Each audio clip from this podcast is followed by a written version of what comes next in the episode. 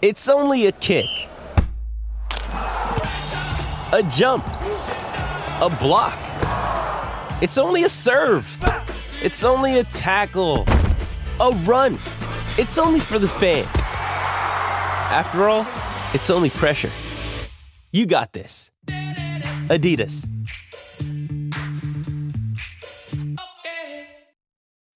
When you need mealtime inspiration, it's worth shopping Kroger, where you'll find over 30,000 mouthwatering choices that excite your inner foodie. And no matter what tasty choice you make, you'll enjoy our everyday low prices, plus extra ways to save, like digital coupons worth over $600 each week. You can also save up to $1 off per gallon at the pump with fuel points. More savings and more inspiring flavors make shopping Kroger worth it every time. Kroger, fresh for everyone. Fuel restrictions apply. Uh, Scott, you know Trip Foreman. We all know Trip Foreman. We all love Trip Foreman. He's been a former guest, and he is one of the co-founders of Real Water Sports in North Carolina, also known as realwatersports.com to most of our listeners. They've been in business for 20 years selling surfboards and uh, surf related items. Yeah, absolutely. Um, Trip and the, and the crew at Real Water Sports. I was on there the other day going, I sent him a little I sent Real Water Sports. They have a chat feature, you know, and I was on there and I was like, "Hey, I'm looking for a Prince Kahio 11 foot Donald Takayama Surf Tech glider thing, you know." And they immediately got back to me. They're like, "Hey, we're keeping our eyes out. Those are hard to come by." But uh, there you go. Anyway, the customer support, customer service uh, is through the roof at Real Water Sports, and of course, wow, what an incredible uh, array of beautiful surfboards that customer service thing is really what they've invested in. Um, the they do these video reviews or video tutorials of the surfboards that come in for sale. So you can see most of the surfboards that are in their inventory have that video uh, review with them. And so it's super helpful. Whatever you can't glean out of that you can open up the chat. Their staff are experts. They will get you into the right board for your surfing ability and for your local waves. And Rob Galan, by the way, is the listener who won that Christensen last week. He took oh. delivery of that I think, over the weekend. So he posted it on social media. It's an insane looking Christensen with an abstract resin kind of swirl on the bottom and opaque white tint. So really epic board. So thank you to realwatersports.com for supporting us and our listeners. Absolutely. And then, of course, Need Essentials, needessentials.com has been with us for years now. And have provided exclusively all of my wetsuits, trunks, wetsuit tops, everything for years. I am a huge fan. I've actually been wearing the same 4.3 and 3.2 for well over a year. Um, durable, quality wetsuits at an unbelievable price. Yeah, I'm a huge fan, and every surf trip I go on is stocked with my need gear, either leashes, um, the the rain gear, the the um, the friggin' waterproof backpack thingy. What do they call that thing? Dry bag. Yeah, the dry bag. Um, I'm a huge fan. Yeah, neat. And of course, they're behind the production of the Lost Track Atlantic series. Tons of great Torren Martyn stuff. So thank you always. Needessentials.com. As we see some movement at the takeoff zone. It's Kelly Slater grabbing rail. A clean entry. This thing holding open. It spits. Uh, when it spit me, I thought it was going to spit me off my board. Comes out with the spit, spits him out. Comes out after the spit, gets spat out of another good looking wave here. Spit. Spit. Spit. We're just spitballing, right? Yeah, I got. It. Welcome, Uncle Williams. Welcome, I never know. This is what's happening. Scott again from Huntington Beach. Uh, I'd like to send this one out to the Spit podcast. Um, so I wanted to address the oil spill in Huntington Beach, and for me, it seemed like a really daunting task to think about when it happened. As an individual, I, I can't even compete against these corporate juggernauts, and it just doesn't even seem fair as an individual. One of the things that I've done over the years is I've donated my time at the Wetlands Wildlife Care Center right directly in front of the smokestacks in Huntington Beach. I know you've probably driven by it thousands of times, but it's a wildlife rehabilitation center for animals and they've been ground zero for this oil spill. The amount of animals that have came in since the oil spill and passed away is super depressing. And very, very unfortunate and super sad. Um, they've had all kinds of great help from UC Davis, Oiled Wildlife Care Network come in, which is an absolutely amazing program that takes care of oiled animals all up and down the California coast. It's been, um, I think, what you would have expected to see versus the people walking up and down the beach. This, these guys are super pro. Um, the other thing for me, food made makes such a big difference on the environment. So knowing the impl- implications of what you eat is very important.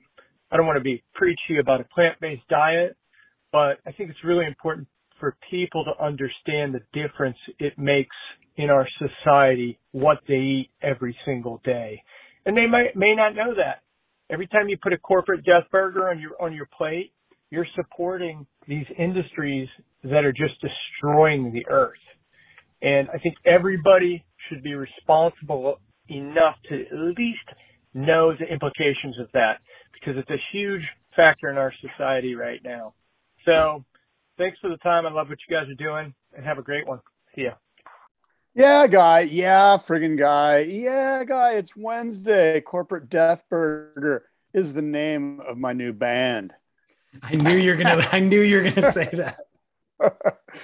we play Neil Diamond covers, but in a in a sort of a metal type of way. So metal Neil Diamond covers, corporate Death Burger. Come check us out. Cherry loves me. Yes, yes, she does. What's the one? What's the one? Uh, She's got the, way to move me. Yeah. She's got She's the fucking way to move me. Norwegian uh, death metal. Amazing. Um, well, what did you think of that that voicemail? Well, yeah, shout out. Thanks, Scott in Huntington Beach. Um, I appreciated it when we talked about the oil spill. You were kind of saying, you know, what can we actually do? And I was like, I don't know, hands up. I guess donate to Surfrider. But I think Scott presents a couple of things that um, one that you could do locally, which is that wildlife refuge right there where the spill happened in Huntington Beach. But if you're not local, the idea of being more conscientious about your food sourcing um, is a global thing that anybody could do around the world. And I think it's interesting. Like, if you live in a tiny city, then it's easy to eat farm to table. But if you live in a big city, there's actually more access now to organics and um, sustainable options, and even like big uh, Whole Foods or whatever has options that they source from their local suppliers as well. So I think that you can almost do it on any level, other than eating the corporate death burger. Man, you know what? My uh, my kitchen's been torn up for like a month and a half because of for whatever reason we've been having construction in our house, and so all we've been doing because we don't have access to our kitchen is eating out Oh man, it's gnarly. Is it? It's like it's like that movie Super Size Me, where the guy just eats McDonald's for a month straight. Yeah. Not that I've been doing that because I absolutely hate McDonald's and I hate fast food, but just eating out at fine restaurants, but just having them like delivered, you know, to our house like DoorDash. Because anyway, it's it's it's um overwhelming. It, it's I guess what I'm saying is I miss eating healthy. Are you saying it's overwhelming because the caloric intake is always greater than it would be if you were eating at home? Probably a little bit of that. I'm I'm actually pretty good about intermittent fasting. I only eat two meals a day and but what's I guess what it is is that I just miss having a kitchen. Yeah, yeah. You know, like it's just you'd think it'd be great. Oh, they just deliver food every meal you need. And then it's just like, oh God, do I really want another chicken sandwich? Totally. The options are limited. Um, the good news is you'll have a better kitchen than you ever had before, and you can make all of your favorite meals, right? Oh my god, I was in a I was in a grocery store. They have these things called grocery stores where there's like fresh food and stuff.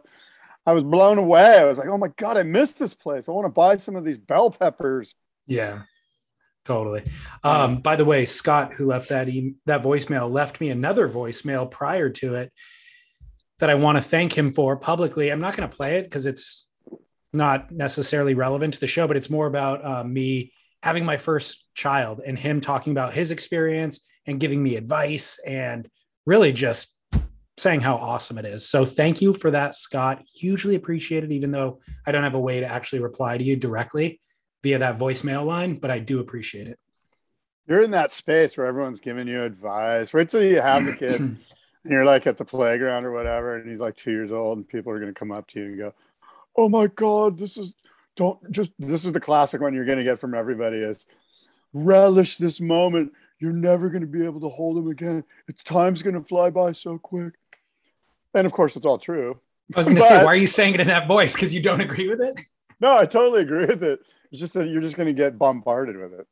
Well, you know what's crazy? Jamin Luoto from NVS Fins had a kid, a daughter, three months ago. So he and I have been communicating through the pregnancies and stuff. And um, he sends me a photo of his daughter the other day, who's three months old. In my mind, she was born yesterday. You know, the three months went by like that from my side, but she looked so grown compared to her infant photo. And he said what you said, which is relish it because the moments go by so quick. And I thought, holy cow, he's already past the point of this, you know, um, super fragile baby he's already kind of into a new phase. That went away instantly and it's so chaotic i'm sure and stressful that you don't really enjoy it. You just kind of yeah, rush yeah. past it. But then yeah. 20 years go past it. I was talking to a buddy at work who's like kids are in college now but he's telling me about his wife giving labor as if he remembered it like it was yesterday you know? So it is kind of crazy. Yeah that i think what you said was really the kind of hits the nail on the head which is it's so chaotic being a new parent that you don't ever really get to kind of have a zen moment where you're like although you do you're going to have those at night you know when you're with yeah, the yeah. baby the baby's crying and you're going to be with the baby sleeping the baby and you can't help but be kind of in in the moment you know? But anyway yeah. good for you. Well good and thanks and back to scott the caller. Huntington beach opened last monday for surfing again and the waves are actually pumping for those couple of days that it opened. So um, everybody's back in the water here. I just got a couple little tar deposits on my surfboard yeah. that I noticed, which happens throughout the year anyways, but um, definitely a little more frequent this past week. So, but that's the only updates I've got from Huntington Beach, Scott. Okay, well, duly noted. Small goblets of tar on occasion. Okay. Yes, and yes, but thumbs down. Right. You got a beautiful lime green surfboard behind you, Scott. Look at that thing. That thing just is gorge. I just picked it up like literally five minutes ago. I just took the, you can't see, but the plastic bag is at the foot of the tail here. And um, that's why I'm kind of late to the show and relatively unprepared. I apologize to say, but um, I've been I got, I got plenty around. of stuff for you so you can riff. Um, what is that? Tell us what it is. That's Scott. my new Channel Islands mid length that Devon Howard did me right, and all the guys at CI, Scott and uh, Britt and the good dangs and all the guys that are owners there. I'm stoked to be able. This board's really sexy. It's thin, you know, which I like. I like that it's kind of thinned out because it's you know it's pretty wide, 21 and a quarter, so it's nice and thin. And I don't know, man. I'm kind of psyching on it. Um, but you know, I've been looking at these boards. You have too. We've all been looking at these CI mid lengths for you know a few months now, and uh, I'm pretty stoked on this one. I, I'm I'm really stoked on it. I can see this could be the board. Like you know how we always say, hey, you can only have one board. This could be the board that's the only board that you ever own, and yeah. you can ride it in like pumping part house can do a beach break, and you know two foot kind of semi mushy wind swell Cardiff. And, you know, you know, my point is that this board's going to cover all the bases with, uh, you know, with room to spare. It's going to do everything, you know, it's, a, it's just like kind of a good all around board. Mid, the model name is actually Mid. Mid. Um, you were asking Devon last week what the rails were like. Are you happy with what the rails turned out to be? I'm super happy because, like I said, it's kind of it's kind of thinned out, which I I'm starting to Yeah, I'm down on the thinned out stuff. Uh, are you distracted They're by more something off screen? sensitive. I'm looking at my dog. No, Oh, I'm just okay. looking at my dogs in the in the driveway, and I'm like, "Wh- "Who's watching my dog?" And then I see my lovely wife is watching my dog. Okay, perfect. Um, so when you were asking Devon about that, are, were you only specifically talking about how thick or thin the rails were? Were you talking about apex and the shape? Nah, just generally like the thickness. Okay, know? got it. Yeah. got it, got it. I want them Uh, sensitive. So Devin rides those boards with a large center fin or a medium-sized center fin, and then two small side bites. Is that your plan? I'm doing what he told me to do. What did he tell you? He sent me some. He sent me that setup. Do you want me to show Is it you? seven? What's the center fin? What's the Hold length on it? Okay, Hold on. Six point five. okay, six point Six five. point five, and it's kind of got a bassy. It's kind of got like a Tom Parrish vibe to it. It's kind of Yeah. bassy. thick mid little side bites or those aren't side bites those are trailer fins It says 4.0. okay Is there only one of them? ripped Surfers. There's one of them.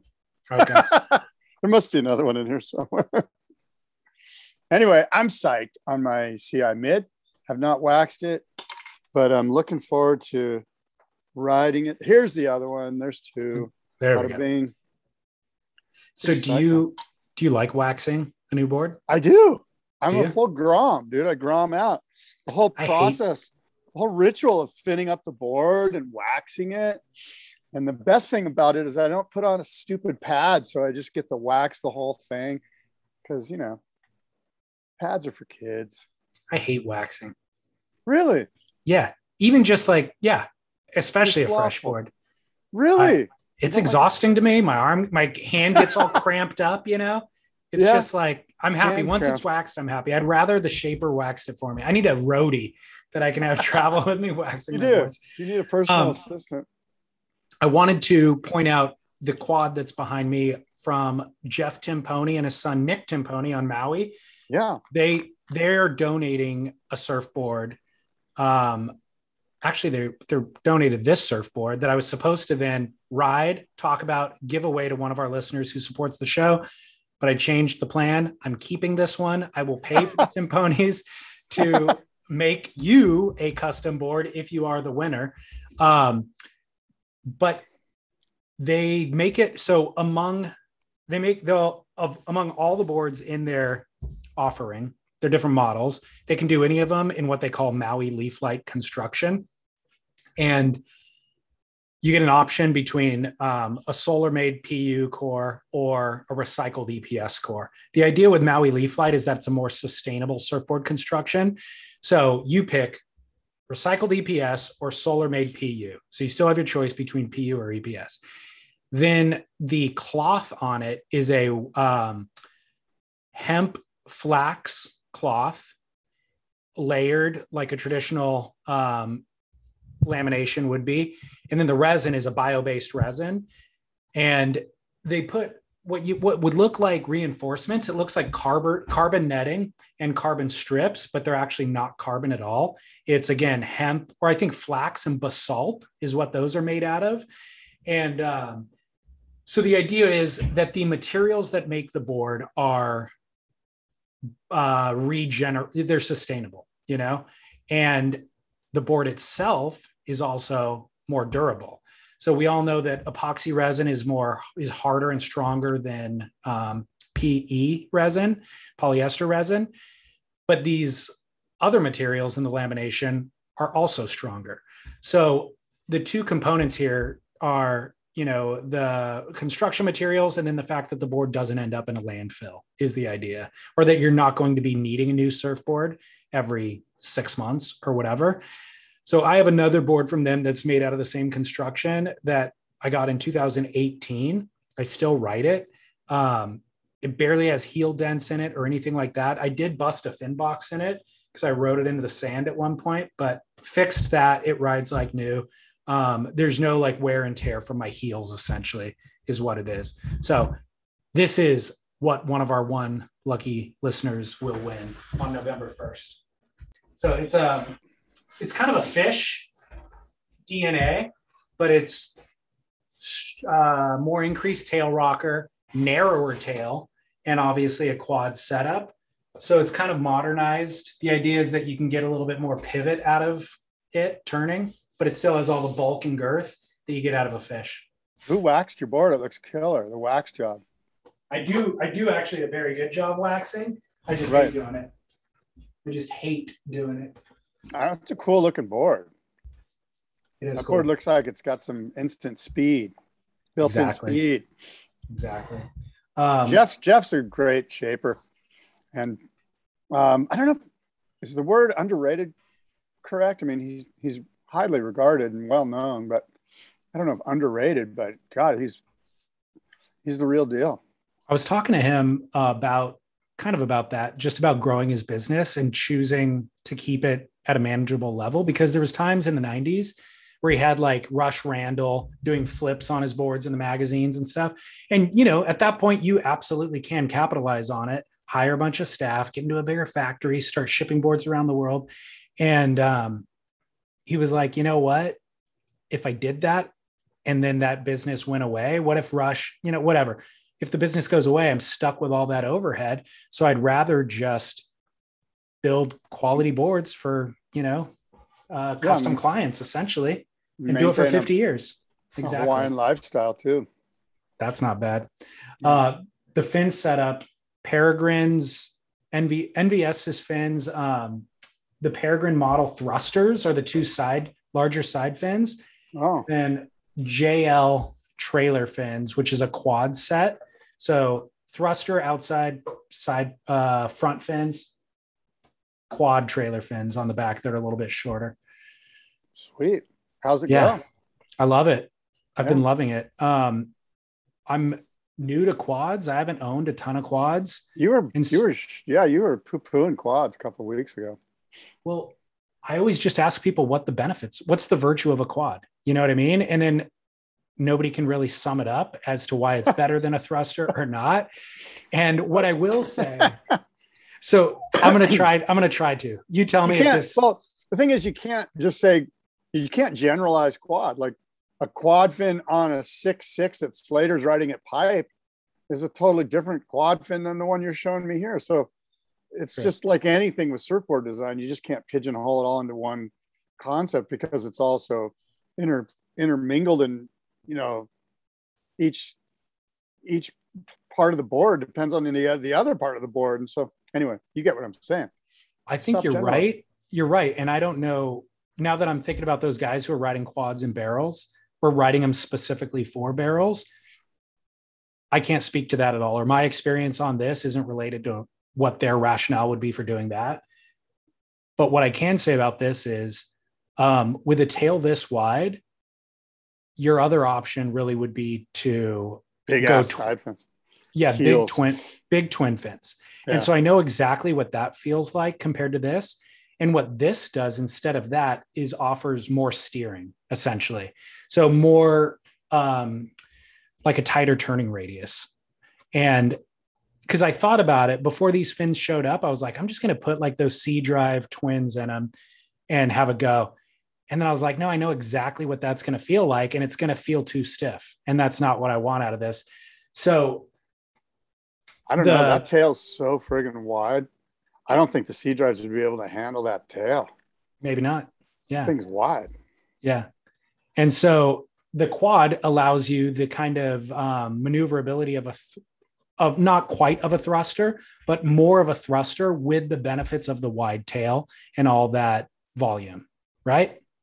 Does that make sense? Yeah, sure. I mean, again, it's hard to generalize, but I would say on wide tailed boards, the quads generally give you a little bit more positivity.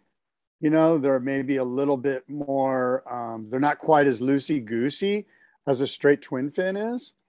Um, you know, more of Yeah, a more of a tri-fin sense. Exactly. Even though it's not a tri-fin, but yeah. Yeah. Well, I'm hip to it. And the quad makes perfect sense in this design. So I apologize if I threw them out completely, threw the baby out with the bathwater. Oh. Um, it's a cool board. Well, so this the reason why I wanted to talk about construction and the durability is there was an article on Stab this week that a number of people have sent me. Um, the idea was Jed Smith wrote the article. I forget the exact title, but it was something along the lines of, you know, are surfboards built to fail? Are they planning to fail? And he gave a bit of a history. Um, you know, back in the 70s, 60s, 70s, boards were built pretty much bulletproof, like heavy lamination. And you can find a lot of those boards today that are still in really good condition. Even if they got dinged, that ding has been patched and the lamination is still strong. They're not delaminated. But when we went towards kind of higher performance, smaller thrusters, and progression became the objective, it was important to have lighter and lighter surfboards.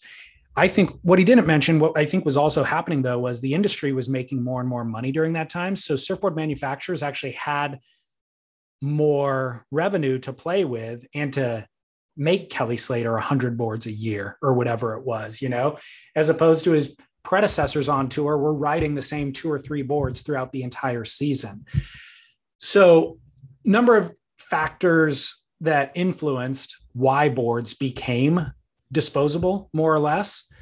Um, and then he talks, Jed goes on and talks to a couple of surfboard builders and asks them, is part of the design, is part of your mentality or part of your business model the idea that you're going to sell a surfer a board, it will break down over the course of six months or a year, and then they will become a new customer as well. You know, what are your thoughts well, on any of this? And yeah. yeah, this is cool. I'm looking at the article, and it's it's really fascinating. It's it's an interesting take. A couple things that, and I'm not sure. Maybe Jed touched on this because I haven't read the article, but one of the things is the boards that were made by MR and and you know um, Glen Winton and all of these guys that were shapers and on tour and, and riding the most performance boards of the time, those boards were thicker. Like yeah. they were, those boards were three inches thick. And so that has a lot to do with why they didn't break, you know? Um, the other thing is, I think if those boards were thin, they would have broke. Okay. I, I'm not saying like there's not that much difference except for the thickness. We still the, have basically a polyurethane blank and fiberglass and resin. They were um, laminated thicker too. Well, maybe. I mean, I bet MR didn't. I bet MR did single four ounce layups just for his own personal boards. You think? I don't know. I mean, I know that they wanted it as light as possible, and I've actually, I've felt some of MR's personal boards, and they're pretty. They're beat up. They're they're pretty dinged up. Soft soft and and they're light.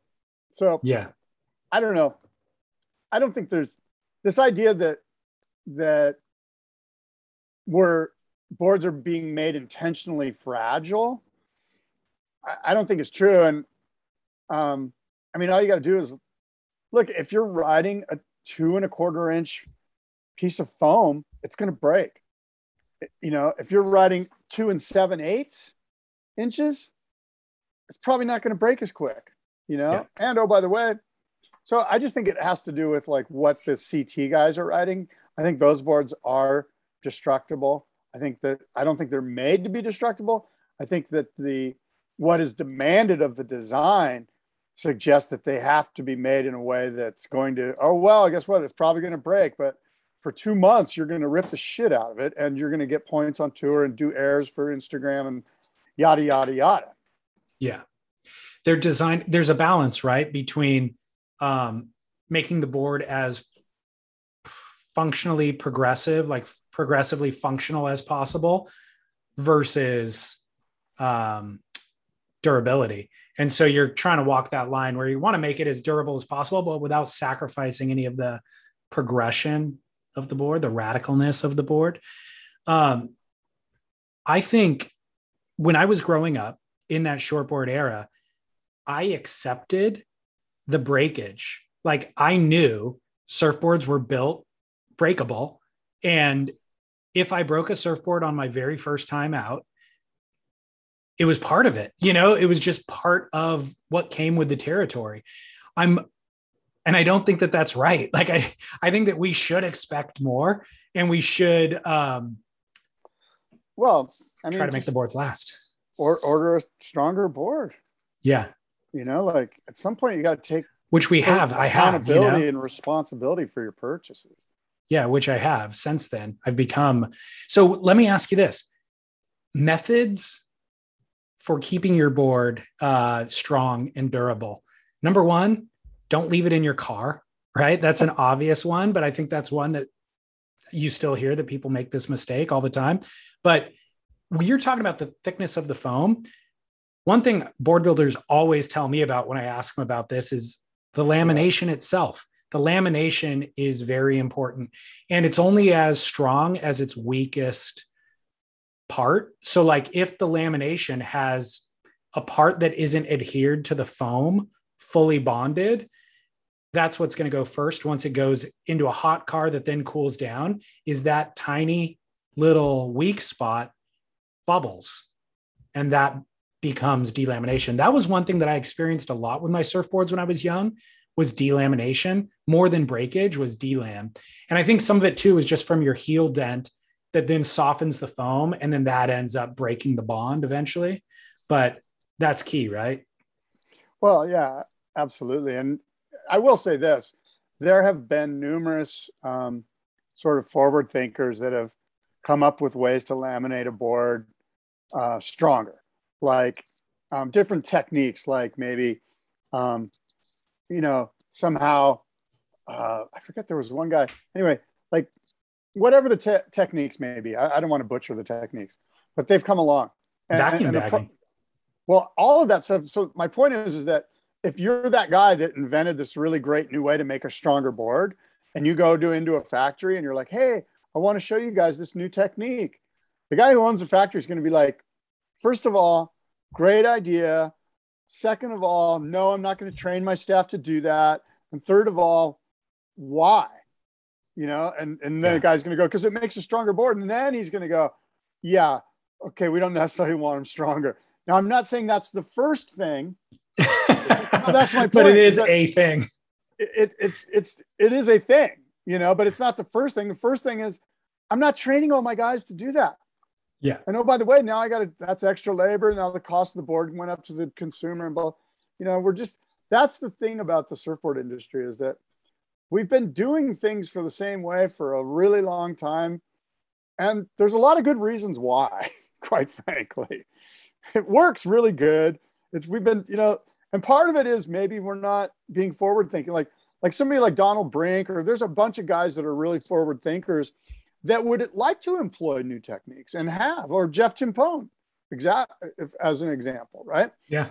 Um, but the mass produced boards that are going through factories up and down the coasts of Australia and California and Japan and Brazil and in Europe, those boards are basically being done the same way they've been done a long time ago. And it's and it's not because we want the boards to break, but it's because one, we simply don't want to train our staff to do it because it's kind of like if it's not broke, why fix it? And I'm not talking about me. I'm talking about I think that's part of the mentality. Like we've been doing it like this for 40 years.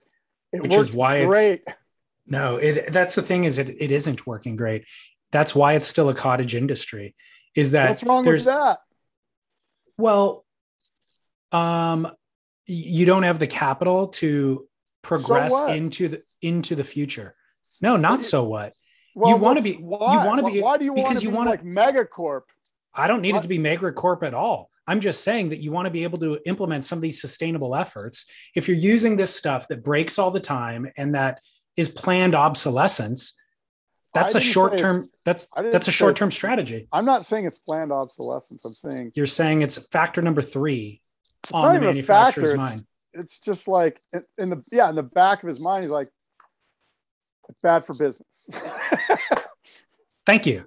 So I'm saying I'm saying that I think it's important to like the Timpone, the Maui leaf like construction is the best solution that I've come across personally, where it feels exactly like I'm familiar feeling. Because that's the other thing is you get on some new materials or constructions or whatever, and it's all chattery and static, and it's like ah, it just feels too different. Here's, this feels very familiar. You know. Here's the deal. Here's the. I think if you want a board that's going to be uh, an, a quote unquote eco board I my hats off to you. You should go do it. It's not hard to do. Call Jeff. There's a there's a bunch of guys that'll build you killer boards out of different cutting edge materials, even just simple vacuum bagging, whatever techniques there, whatever, right? And and you and it's not like it's not out there, but to get somebody like Jeff or anybody to ramp up a massive factory and produce hundreds of thousands of 6.2 chips for the WCT riders and and every 20 year old kid in the world that's surfing in France right now, it's just not going to happen. And well, they have to charge for it. It's a more well, expensive. There's no demand for it. Are you going to build a factory before there's a demand? I think so. That is the problem right there. Is uh, the consumer is willing to pay a certain price, but they're not necessarily willing to pay that premium for that thing, or a limited segment of the population is. And so we're waiting for that tipping point for the scale to tip where it's like the mass, the most amount this of the people of, are willing to kind of feels that. like a solution searching for a problem. Like who's really complaining about this? Just Jed on stab? Like sat around no. edit, they sat around in an editorial meeting and said, let's talk about all these broken boards. Like the, no, the I don't that- I don't hear any massive like outcrying on Instagram or on TikTok about this. Uh, the fact that you're on TikTok is amazing to me. But what? It's it's unbelievable to me that you're not aware that I'm fully aware that yeah, okay, well, enough on that. Um actually there was something else on that. Oh, you were saying MR. I actually yeah. have one of those MRs from the 80s that is still yeah. in epic. I mean, talk about sustainability. That well, thing is thick. sustainable. It's thick, right? It's in great shape still. You probably hardly rode it. I got it at a garage sale when I was a teenager and I rode it a handful of times. So I don't know how many people rode it before then. But yeah, I put it on ice because it was like a relic, you know? Um what? The ultimate sustainable surfboard, the one that doesn't work. the one that you don't ride? yeah. I got a garage full of them. It it actually does work. That thing worked magically. Um, I got the longest wave of my life. Well, not maybe in my life, but the longest wave ever at trestles on that thing. Um, upper trestles, set wave from the outside all the way to the left it lowers. If you can must believe been, that. Must have been low tide. It was during the winter time. It was a big swell, so there was wa- there was waves kind of pushing through that middle section. Yeah. But I could not believe that thing just kept going. And then I got out and I walked down, and one of the guys on the beach was just like, are you kidding me? And it was on that board. I don't think I could have done it on a thin board. Um, let me close my door real quick. David, today's program is brought to you by Athletic Greens, the health and wellness company that makes comprehensive daily nutrition really, really simple. Use athleticgreens.com slash surf to support us, David, you and I, and get one year of vitamin D immunity boost for free. Everybody needs immunity boost uh, especially going into the winter months, by the way, less exposure to the sun, that vitamin D would help. Um, and again, my life has only gotten busier and busier. I got a kid on the way. Unless I map out, nutrition is the very first thing to suffer. And then everything else suffers as a result, including my mood, my work, my surfing. So, AG1 is the new formulation by Athletic Greens, and uh, it is the simple solution in one scoop. AG1 is the category leading superfood product. It's comprehensive and convenient daily nutrition designed for everyone, regardless of age or activity level. And David, my kitchen's been getting torn up. And I tell you what, my nutrition is lagging. And thank God they sent me the new AG1 by Athletic Greens. I'm super stoked on it. Take a bunch of pills and capsules. That's hard on the stomach and hard to keep up with. But if you use AG1, it simplifies nutrition by giving you the one thing with all the best things. AG1, David. Yeah, the one scoop, it's a powder that you just mix with water, but the one scoop contains 75 vitamins, minerals, whole food sourced ingredients, including multivitamin, multimineral, probiotic, green superfood blend, and more.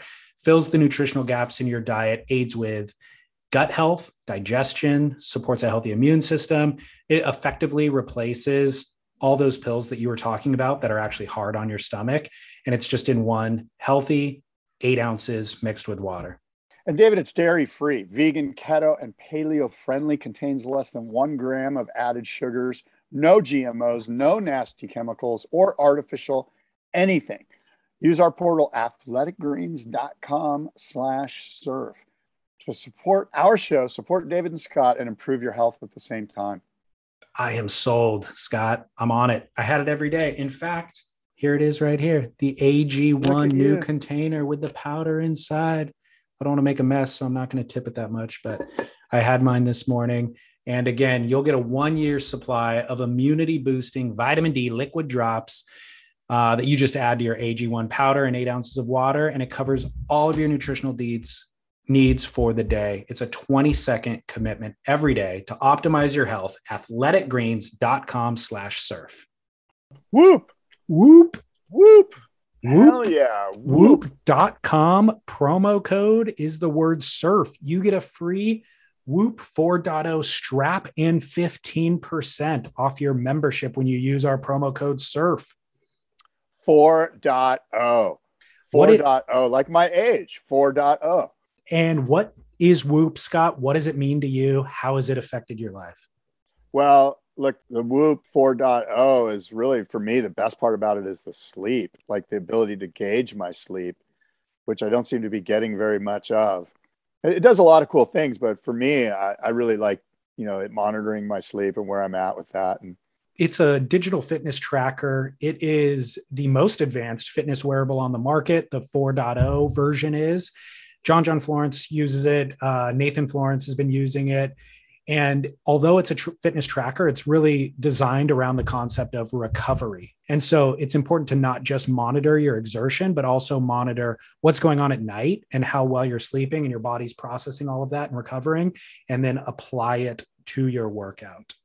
Yeah, the 4.0, it basically tells me, hey, today's a recovery day, or today you can go full 110%, or today maybe just go 80%, whatever the case may be. And uh, it's, it's a powerful tool for people like me and you that are living, you know, aggressive lifestyles. The cool thing about the 4.0 strap is that it is smaller, sleeker. It is a biometric tracker. So it sits on your wrist, but it uh, is so small that it actually fits under your wetsuit. So you can wear it 24 hours a day. It um, measures skin temperature, blood oxygen, much, much more all of that information gets sent to your phone. So the device itself doesn't have a screen, there's no buttons, there's no annoying notifications, but you can open up the app on your phone and it has all of your vitals. Super important information that you could then share with a physician, a coach, a personal trainer. It's just automatically collecting that data 24 7, whether you're working or sleeping. So, whoop.com is the website, W H O O P, and then use our promo code, which is the word surf and you will get 15% off your membership and a free Whoop 4.0 strap. Right on. Whoop 4.0. Whoop.com, promo code SURF. I've got an update on your hometown hero, Scott, Jake Marshall. Dude, I've been fully on the Jake Marshall watch. Like I've been, I've been, yeah, I've been, it's a bummer he didn't get through today, but well, I've been watching for him so we we were hyping him because he finished second at the U.S. Open, right? I think he sits second in the rankings after that event. And uh, I was asking you, I'm like, dude, amazing result, but it was at the U.S. Open and the waves on tour. He's going to have Sunset. He's going to have G-Land. He's going to have these. So can he hang through those waves? Can he hang with CT level competition? Well, he went to Portugal, finished 17th. He just lost in France in the round of 48, which I think might be a 17th as well. That's a 25th. Oof. Oof. Yeah. What are we going to do? We're just going to ride it out and see what happens. I think he's got, is there one more? No, there's Haleiwa and then there's Sunset, right? Is just Haleiwa. Just Haleiwa. Haleiwa's the, Haleiwa is the final event. There's four events. Okay. So, I, I mean, I guess we just, I, I don't I don't doubt that Jake and I'm not worried about Jake and G-Land or Sunset or Haleiwa as far as like his ability to surf good. The guy, the guy's fully legit. Okay. At this point, it's. It, I mean, did you see today's heat? He no. lost by like half a point. You know, like yeah, and you know that's sort of that's yeah. So, all these years of me saying Matt Banting, Carlos Munoz, and you're like, yeah, you go. There is a thousand shredding QSer warriors around there the world. Are. I'll talk, you know, I'll talk about them when they show up on the world tour. And yeah. here we are, roles reversed. And I'm saying, and I'm just like, I'm saying, all right, it's your this is your boy's chance. There's only four events. He had an epic first start, and we had two. And I, you know, I'm just playing devil's ad- advocate with you. No, I hear all. you, but like I got nothing against Jake. Jake's. I know you don't. Jake's the reason I'm psyched on Jake is because he's a hometown guy. Like he's like he's he's a seaside guy. He's you know. Yep, I know. So, I mean, that's why I'm watching him. I mean, Carlos Munoz. What's your connection to him? By the way, he's still in it. I think he's an amazing surfer. The reason my connection yeah, know, from 10 years ago. connection. Uh, well, my connection goes beyond local geography or you know familiarity. It goes. I just see the person. I just see the person for how they surf. I'm like Carlos shreds.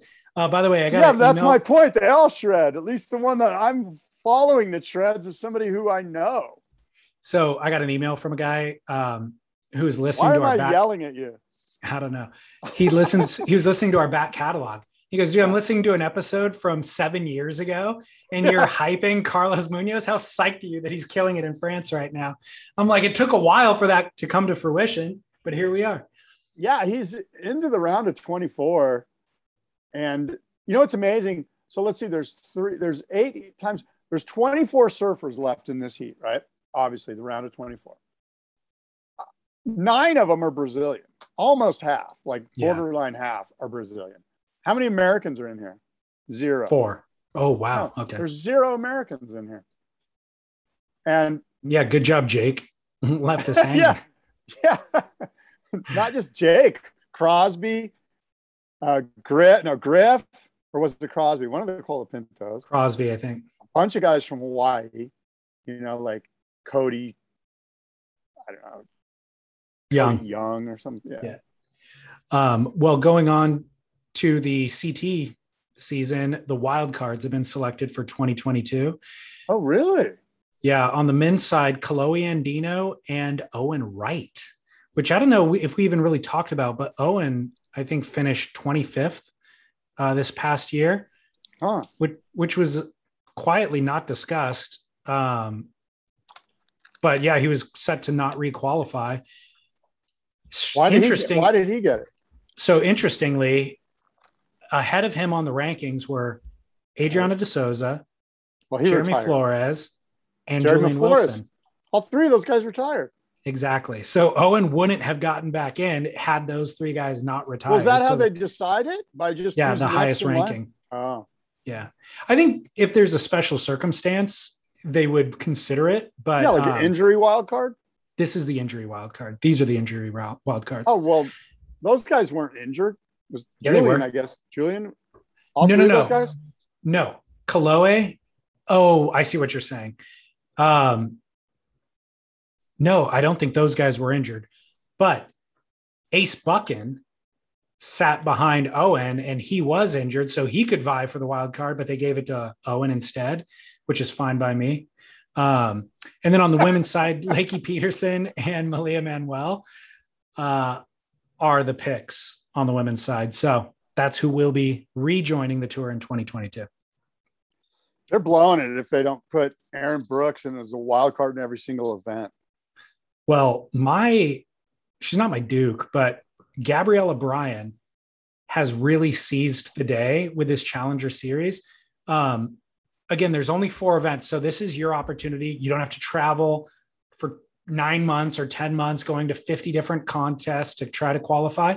You get four events, and there's a number of names Michael Dunphy. Um, I mean, just a long, I can't even think of them now, but a long list of names that of guys who have been trying to qualify for years Yeah. who are showing up in France and losing in the first two rounds, showing up in Portugal, losing in the first two rounds. And I'm going, dude, this is your last shot. If you're not seizing the opportunity now, you never will. Gabriela Bryan looks like she's 16 years old. I had never heard of her name before. She, apparently, she's from Kauai, and she is absolutely seizing the opportunity. She finished second in the first two events, US Open and France. So she's sitting second on the rankings. I, I, think it almost doesn't matter how she does in these next two events. She's probably liable to qualify based on the points she's already accumulated. And so, huge shout out. I, again, I think she's 16 or something. So, huge shout out to her for just seizing the day. Well, good for her, and um, I'm stoked that you know, when people take advantage of an opportunity that's put in front of them, it's a good thing.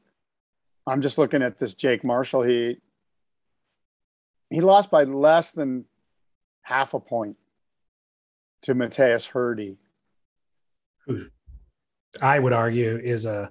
I haven't watched Jake surf that much, but Mateus, I'd put my money on. Yeah, you need to watch Jake a little more. You got to stay away from Colin, or I mean uh, Carlos. Start watching you, Jake. Have you seen Mateus surf? I'm sure he's just like one of the hundreds of Brazilians that absolutely rip and go to the air.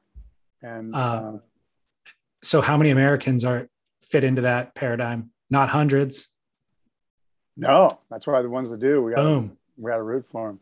Um, Gabriel Medina, this was a news story from a few weeks ago, said that he's considering sitting out of competition for a while. He said he's been on tour for 10 years. I need to stop thinking about competition for a while because everything I do, food, routine, it's all focused on competition. And I never miss a step because of it. It's been hard for me to do these last few years. I think the time has come. I need to take a break. That's code for he's got his girlfriend got in his head and said, let's go to Europe. Exactly. let's go to well, Italy. Let's, they're already going to, to Europe. No, She's but just I mean, tired like, of sitting on the beach while they're in Europe. Yeah, you know what I mean. Like, let's let's come on, let's go. Do, do Dude, you? Okay, let me ask you this: If he, my sense is, one of a few things could go wrong here. One is he just gets super fat and happy. He's got millions of Instagram followers. He'll forever be Gabe Medina. He's got his world titles, and it's over. We'll never see him again because he'll never like he'll never get back to the form that he was at. You have to stay in that form, otherwise, it's so hard to get back. Hard to it. get back, especially now when there's so many like Jake Marshalls of the world that are just chomping at your heels. Yeah, I can't right. wait to rub this in your face. Yeah, I I like Jake. Now I'm rooting yeah, what, against what? him just because I what? want you to lose. Why can't I root for Jake Marshall? Why can't I use him as it's an not, example? It's not good enough for me to win. I want you to lose, Scott. That's what I really want. Not about me. It's about anyway. It'll be interesting to see with Gabe Medina how it unfolds. So, do you think that this is going to happen? First of all, is this even worth talking about? Well, yeah, it's worth talking about for sure. I don't I mean, think if he says that. Is that his way of kind of telling his sponsors and telling everyone, "Hey, be prepared because I'm pulling the plug." Like at some point, you got to commit to the next season here. I I would be shocked if he didn't come back and try to defend his title. And if he does, I might expect him to take 2013 off. But the fact that he's even stating it publicly is a kink in the armor, chink in the armor. Chink, kink. Well, look, I'm thinking about who's done that. The best surfers in the world have done it successfully. Tommy Curren, um, obviously Kelly. Um, oh, did Andy do it?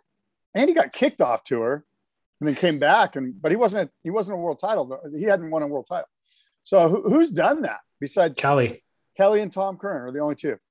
And, and Tom Curren's is way gnarlier than kelly's i think. Yeah. Yeah. Surfing through well, the trials every single event just to get into the main event and then win the world title trials that's insane.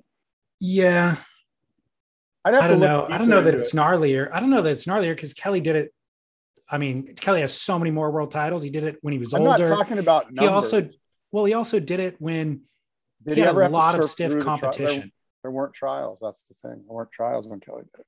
Yeah, there's a lot of factors to consider there, but I don't know that that could be replicated. I think the competition is so stiff at this point that Italo is not going to. I agree. Uh, you know, and John John and Felipe's vying for it, and there's so many guys. Um, so I don't know. It's an interesting concept, but I think if his more important than whether or not he does it, I think what's telling is that his headspace is He's already deferred. Like his in, his interest is deferred already. And he's uh, got a hot. Do you know how much fun he could have? He's got a super smoking hot chick. He can go anywhere in the world and just bro down with his soccer bros and his F1 Formula One bros and and just you know, you know like you know, I mean, certain parts of the world, he's like, he's gold, you know? I know that's Monte the problem. Carlo. That's what I've it's always over. said.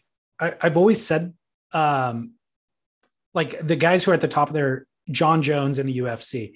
He was the best pound per pound for pound fighter in that light heavyweight division. The only person who could beat Jon Jones was Jon Jones himself. So what did he end up doing? Tons of blow and hookers, you know? And then all of a sudden, Jon Jones is kicked out. Like uh, the athletic commission kicks him out and he's sitting on the sideline during what would be his peak. And so it's cool that Gabriel's not doing the, you know, not sidelined in the same way. No, but it's still Gabriel. Blow, hookers and blow. Maybe he is. I don't know. But No. it still is Gabriel Medina dethroning Gabriel Medina. You know what I mean? Which is kind of a bummer. Like, I, it's unbelievable the way that Kelly has managed his career. Like Kelly, he he's kind of obviously now on the decline in terms of he's trying his hardest and he's still finishing, you know, outside of the top ten. Um, and that's res- injury and all that sort of stuff can be the reason. But Kelly had an unbelievably steely mindset to be able Yeah. to maintain that level of competitive intensity for decades. It's Yeah, like when Kelly rare. took off the tour, he didn't like go eat Twinkies and shit. You know what I mean? No. Like he was still Hockey. like, yeah, you know what I mean? Like Kelly was still like, I'm still the best. Like, like he still had the mindset of of Kelly, kind of like the way Tiger Woods. By the way, I'm just watching Mateus Herdy do the gnarliest air in this heat. He's absolutely. Do you remember seeing him before? Vaguely? You know, like he was in the Mexico event, Scott, the CT event in Oh, Mexico. that's right. He made the ripping. semifinals. Yeah, yeah, he was ripping in that. That's right. No, I'm I'm a fan. I get him mixed up. You know, Challenger Series. The only one I really know is Jake Marshall. But anyway, uh, it'll be fun to see. I mean, I think of guys like um, like Julian. Like Julian's taking the year off. Is Julian ever going to win a world title? Like, No. You think? Didn't we have this discussion? You were saying he probably has. I I was saying he has a better chance of winning the world title if he does take a year off. Yeah, I don't think he's going to win a world title, which is unfortunate. Yeah, I don't either. Um, Let me ask you But- this. speaking of styles, uh, or Mateus Herdy, his style reminds me so much of Julian. It's like Julian 2.0 because he's doing, well, I guess he's not doing gnarlier things than Julian, but he's the younger, fresher version, you know? Yeah. Yeah, I remember being a big fan of his during that Mexico event. He was he was absolutely ripping. Um what was I gonna say? Oh, I don't know. I was gonna ask you this. When's when are we gonna is it only gonna be Brazilian world champions for the next three or four years? Like Yes. who, who's gonna win a world title that's not a Brazilian? You claimed Kanoa. I, I think Kanoa's got too much Kanoa. He's, What do you he's long. He's long on Kanoa. I mean, he's kind of in that. I feel like he's fallen into that Jordy Smith trap where he was just this Olympics. Like he's been given too much too soon. He's. That'll kill it. I'm not sure time. the fire. I'm not sure the fire is there. Yeah. I'm sensing that Kanoa is already a huge superstar in everyone's mind, including his own. And I, Yeah. I, I hope I'm wrong because I would like to be able to tell that story that because that's really the biggest thing that those guys have to overcome is is being force fed themselves. You know, you're not that fucking great. A little humility might help you win. Yep. Yep. You should tell him that, Scott. Send him a I voice. just did. I just did tell him. Um, well, moving on from the CT. Brazilians Um, world champions for the next Yes. five Oh, years. yeah. I, I fully can co-sign that, especially when you look at who's coming through the ranks. It's gnarly. Italo, Felipe. Let's just say Gabe's not even in the equation. Who who Yeah. are the other? We know it's Felipe and Italo are the ones that you kind of go, okay, yeah, those guys. Yeah. Yago? No, Yago's not a world world champ contender. I love champ. Yago. Yeah, yeah, whatever. What about Caio? Maybe. God Dan Caio. He disappointed me in France yet again. I know. I know. France. I was just looking. He's you know who did better than him? Jake Marshall. Uh, Um, not really. I think he did. I think Jake got through to the round of 20, 40. I, anyway, 48, 48. now I'm Um, watching Carlos Munoz with his friggin' he's got one of those bun things. He's got a hair Uh, bun. So totally off topic, but worth discussing. I recorded an episode with John Roseman. Has anybody designed a better life for themselves ever in the history of mankind? Um, yeah, I think um, who's that famous guy? Um, Aurelius. Marcus. Marcus Aurelius. Yeah, I think Marcus Aurelius maybe did. you think he was I don't know. fighting wars, battles? No, dude, he's quite the philosopher. He had time to think, think, think through. Yeah, on the battlefield.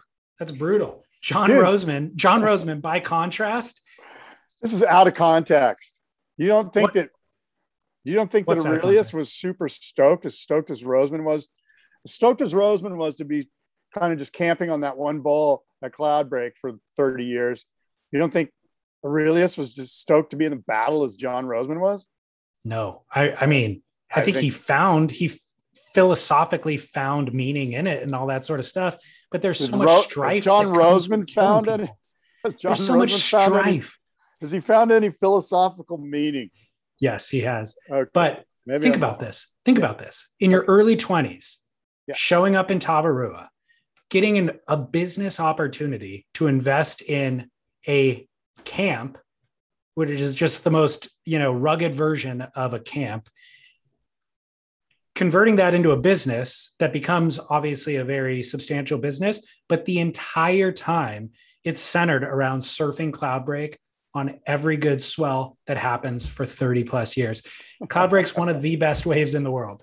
So you're you're and it's so isolated and also so private for so many of those years that you kind of dictated access and you had direct like it's insane.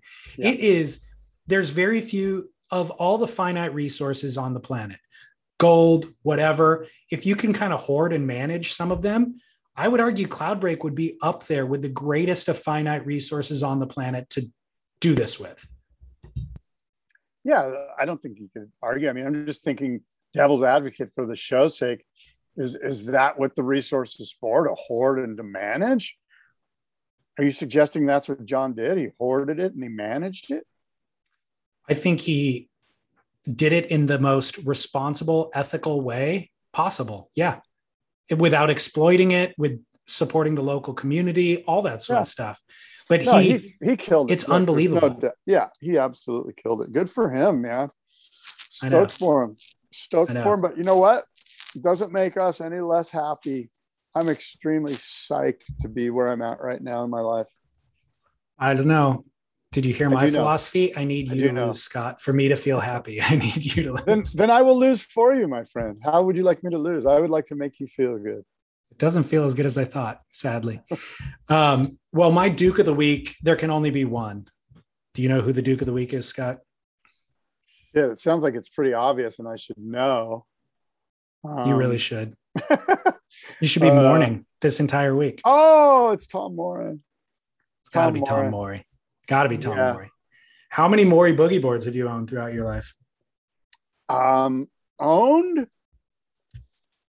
probably a f- one or two, but taken as my own probably four or five as a kid, you know. But I'm not saying that's right or that I'm proud of that. But um, look, I think it's. I mean, the thing is when the when these legends like and Tom Morey's at at the top, like Tom Morey could be on the Rushmore, and when you start talking about these types, so many people, so many um, provocateurs and cultural thought seekers have talked about Tom over the last two weeks or whatever it's been, that it feels kind of like silly to talk about it. Like I feel like all the good stuff's already been said. What am I going to say that hasn't been said? But I will say this: I think the number one thing is that he probably brought more joy to more people than any surfer ever. And so I would ask you this How does he stack up to John Roseman? In what regard? Just life. Like, whose life was better? I don't know that I can answer that question. My question about Roseman was Did anybody map out a better plan for their own life? And and Roseman, I say, did that. You know, Yeah. who brought who brought people more joy? The volume of people would land on Tom Morey's side because that boogie board went into mass production. I mean, I grew up on those things. You know, Me too. Everybody did. I don't know how many I had, but I went I'm through gonna. them. You know what else? I'm probably gonna grow down on it. Seriously. the last board I use to ride a wave will probably be a boogie board, and I think sure. it was for a few guys. Like, like oh, I don't. I, I was gonna say Flippy Hoffman, but I don't know for sure. But I know Flippy was belly boarding on his last. You know, and I know Bing Copeland was was belly boarding on his last few waves, and because Bing told me that. You know, and Yeah. and I'm and I think that as we get into our 80s, you know, like 25 years from now or whatever it is, um, and we're still seeking the joy of the ocean, Tom Morey's equipment's going to be there for us, just like it was when we were 10 years old. Yeah. Um, you said what you know people have been talking about him for the last two weeks. So what else could we add? I would argue we have a podcast, Scott, and we're we are responsible for talking about it. That is the entire purpose of what we do here. and there's actually a lot of listeners, uh, some thought leaders who you referenced who no longer read anything surf related, and we are main their main source for surf uh, content and news. So I am going to take the lead here and offer a couple of as if- tidbits. Do you feel as if now that you've won, because it feels like you just won, you just beat me at something? in honoring Tom Morey, I am going to try my best. Um, what was interesting was that Mike Stewart sent Matt Warshaw Tom Morey's burial wishes, which I guess Tom wrote in 2016. Yeah, I read this. This Did you? great. Oh yeah, It- I read a bunch of stuff about Tom Morey. That's what I'm saying. What am I going to do? Plagiarize everything I read? That's what you usually do, and then you don't give Matt credit. Um, By the And way, so- look what I have in my hand right now. somebody's drumstick. Tom Morey's. Boom. Yeah, right. Yeah, right. No, but it's in it's it's not Tom's, but in in homage to Tom, I have a drum. How was that in homage to Tom? Wasn't he a drummer? I don't know. Tom was, he? like a jazz. Yeah, he was a jazz drummer. Oh, okay. Okay. Um, so, anyways, Tom gives these very elaborate, just uh, what? What are you laughing? you don't even know that Tom Morey's a jazz drummer. No, I that's needed like- you to tell. That's, why we need you to tell most this stuff. Important things about him. I bet if you asked him what's the most important thing, he would say music. Okay. the most important thing about Tom Morey is that he was a jazz drummer. The most important thing. Did he Well, have what he- children? Did he have a he- wife? Like he might say that this. was the most important what thing. he might say is that waves ran through his life, whether they were sound waves or physical ocean waves, or you know light waves. Who knows? Tom was a uh, interesting guy with uh, very outside the box. Just not. Um, he wasn't. He wasn't constricted by by sort of contemporary thought. Did you spend How's time with? Tom? I did not. I've met him a few times, and he was always joyful and sweet and cheerful. But I didn't too. have any. I didn't have any in-depth conversations with him. So he gives this list for his burial wishes in, you know, five years ago. And it's like this very elaborate, detailed list. And it's still very interesting to read. And at the end of this very exhaustive description, he says, or simpler, mu- mummy wrap my naked body in cotton gauze, impregnate one surface with light layer with a light layer of sun cure polyester resin.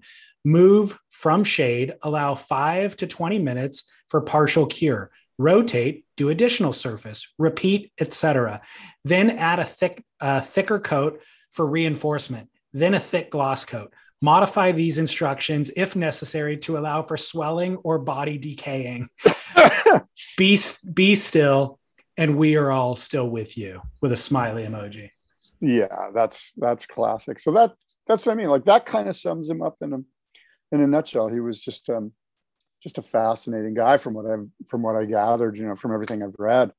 And um you know the the one thing that I do that when I think of Tom Morey, I think of Tom Curren on roller skates at the boardroom show with Tom Morey, and they're sitting there for probably 30 minutes having an some sort of in-depth discussion of which we all wish we could have been a fly in the wall to hear Tom Curren talking with Tom Morey because who knows where they were going.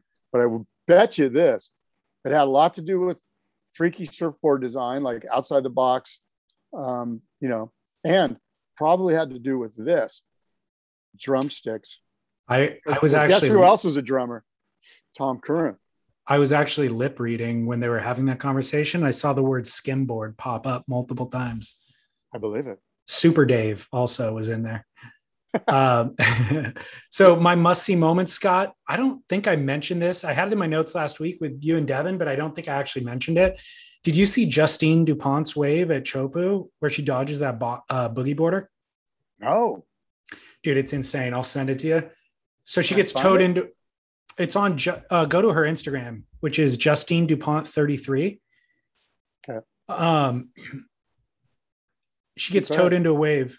She gets towed into a wave at Chopu, and um, a bodyboarder drops. She's getting barreled, Yeah. like just charging on this freight train. It's all frothy with whitewash and stuff, and a bodyboarder drops in on the shoulder, and it looks like he's going to go straight into her. They're set to collide, but he hits the water at an angle that makes him kind of indo one foot next to her, kind of in the face of the wave. So had he landed on the skim part of the board, he would have slid right into her and just taken her out, and it would have been this horrific crash. But he kind of endos when his board hits the water, which then sends him up and over the falls, and he never actually makes contact with Justine. But it's literally one foot away from uh, pure disaster for Justine. It was it was pure disaster for him, no matter what. But it's so gnarly and perilous. Six posts ago. So if you look at the sixth it- tile, Okay, so it's not on her story; it's on her feed. yeah, on her feed, Justine Dupont, thirty-three. Okay. and it's the sixth post to go, and they show it in slow mo too. It is just so unbelievably gnarly and close. And she rides out of it like a champ. She actually doesn't even phase her. This all happens right one foot away from her, and then she Oh. continues to get shacked and come out. Looks like there's some wind on it in the afternoon. Oh, that's so mental. Guy was riding a Morey boogie board, dude. That's right. Somebody was happy. So that is my must see moment, Justine Dupont. And then I have a kook this week, Scott. By the You know way, don't- that girl, that girl is intense. she's not Like Justine Dupont.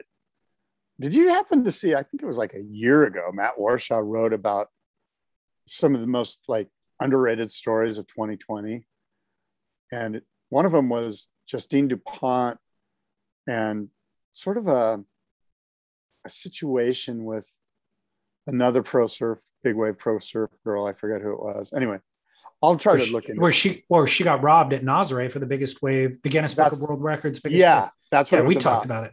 Yeah. she totally got robbed. Yeah, and you you go look, you go robbed. back and you look at that footage. I talked to Garrett McNamara about this. I was like, let's talk about that wave specifically. And he says Yeah. it's all red. It's all bureaucratic um, bullcrap. Yeah, because who won was was what's her name? Maya Maya the- Gabeira. Uh, yeah, on the exact same wave, or I'm sorry, the exact same day, on a wave that was way mushier that Maya actually doesn't ride out of. Justine's is, to my eyes, it was bigger. so far and away. it was bigger and heavier, like actually barreling, and Justine completes the ride.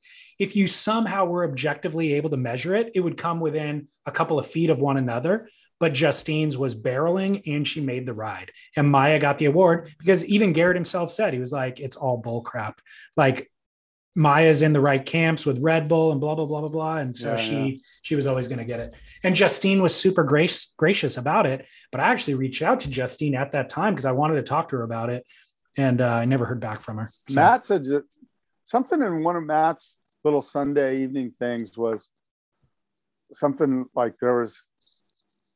It was, I think, basically what it was was Justine caught a wave at at jaw at, at um, Pe'ahi that was mind blowing. Remember that barrel she got at Pe'ahi, and it was Matt was basically saying this is her way of of flipping off Maya. These Yeah. are Matt's words, not Justine's, but basically going, everyone knows I got the biggest wave, and here, watch this. yeah, You know, and she's still doing it. I mean, that clip with that boogie boarder is That was amazing. insane. Yeah. Um, so my Duke, I mean my kook Scott, deserved. The person who set fire to the surfboard rack at Waikiki. Oh my god, I heard about this. Did you see the footage or any of the photos? No? I just Thing is sent me. scorched, scorched earth. So, where would I find that? I'll just Google it. Yeah, so 10 Honolulu fire departments resource units responded to reports of a fire near the Moana Surfrider Hotel at 11:18 Sunday morning. When they arrived, they found flames clinging to the walls of the Honolulu, I'm sorry, Honolulu police substation and the Moana Surfrider, bursting forth from the Waikiki surfboard racks occupying the space between. So by the way, these are surfboard racks that you as a resident of Waikiki can rent to keep your surfboard in so you don't have to lug it back and forth to your apartment or your home. Going back to the story, it took less than an hour to extinguish the blaze. No injuries were reported, except every surfboard finding shelter in those racks was completely destroyed.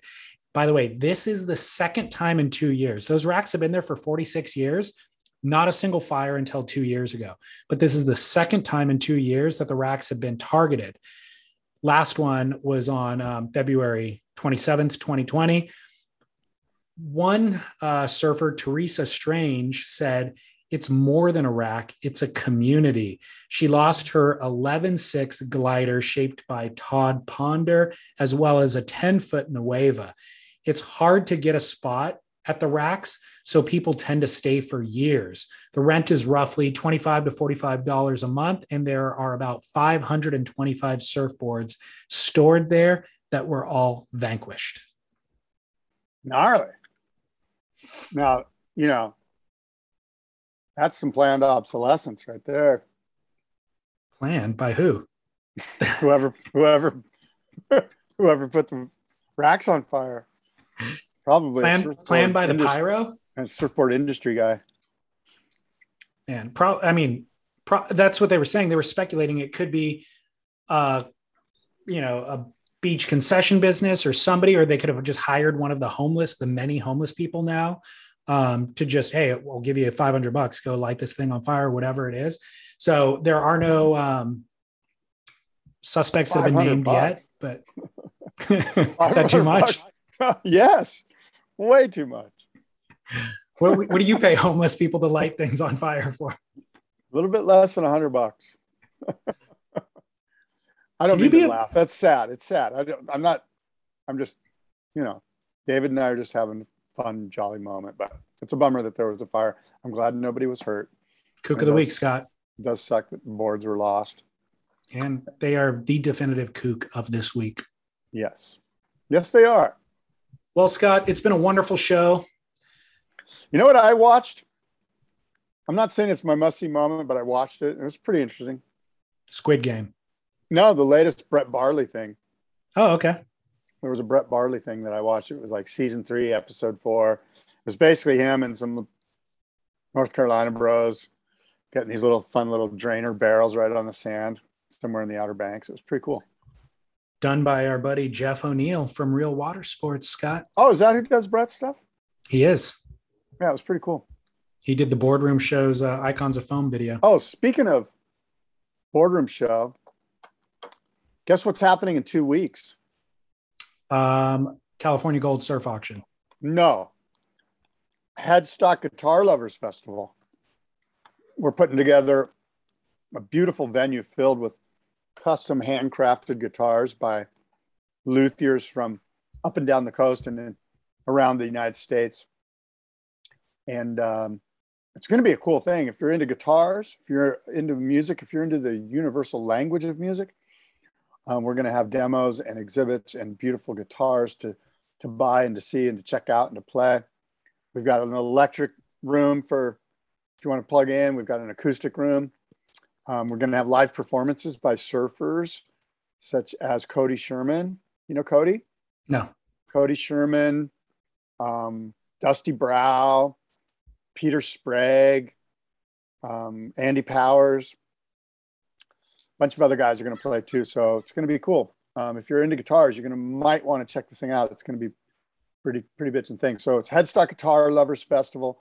You can get more information at guitarloversfestival.com. It's November 6th and 7th in Point Loma, right on the water in San Diego. Perfect. Yeah. Awesome. Well, good show, Scott. Thanks for coming. When is their baby due, bros? Seven days from now. Thor, the 20, Hammer. The 20, the 27th. We're expecting him to come sooner, though. Sooner than the 27th. We're expecting him. Yeah. So maybe next time I see you. Brad, and what's the name? Austin. Austin Powers. That's right. That's his middle name, too. Austin Uh, Scales. We uh, did spicy Indian food last night to try to jar him, you know, loose, but he didn't. He didn't come. What kind of handmaid's tale is that? Eat spicy Indian food. It's been proven. It is. It is. it's an Oh, old. It's an old wives' tale. She was an old Indian wife, but yeah. Do you have any methods I should uh, try to implement? You want to offer I'm some sure advice? my wife does. I don't know what they are though, but I, I can't offer any advice on childbirth. Believe me. Okay. All right. However, One opportunity. I will say this: my wife will back you up on this. There's going to be as soon as the baby's born, people are going to pile in, like your mom, her mom, especially her parents. Are they still with us? Yeah. Her parents are going to pile in. Her girlfriends. There's going to be no time for David. This is the perfect time to go on a surf trip. Both my kids, both my kids were born about three or four days later. I went down to Pascuales and surfed for a week Wow. because the baby and the mom need to bond. They don't want anything to do with you. wow. Yeah. Why am I not surprised? This is peak. This is peak Scott Bass.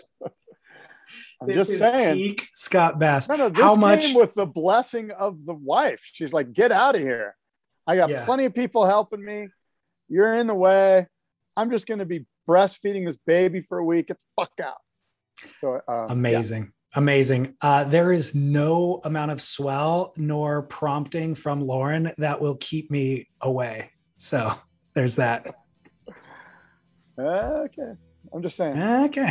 I'm going to ask your wife for her version of this story. She'll We be like, "Yeah, he started. He was it.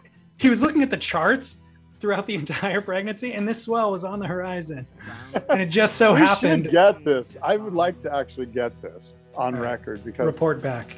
I will. Let's Okay. br- bring this back. So next week you're going to have your kid in your hand, and you're going to Maybe. the kid should be bonding with your wife, and you're going to be selfishly taking the kid from your wife, and uh, you know She- She's going to be resting and nurture. I don't know. she's going to be resting and recovering while I do skin to skin contact for bonding purposes. Oh my lord. Good for you guys. I'm so stoked for you, man. You're Thank so you. stoked. It's gonna be great. Thank you. I got a little look of phlegm. Little tear, little joy, tear of joy. All right. Sign us off, Scott. I got to go. Okay, look. Until next time. Adios to below. This is ground control to Major Tom. You've really made the grade. And the papers want to know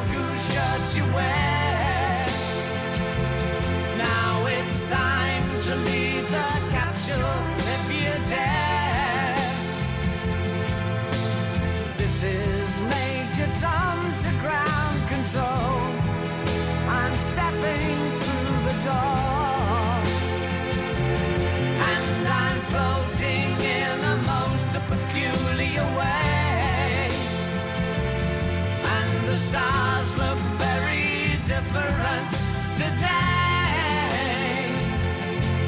For here am I sitting in a tin can.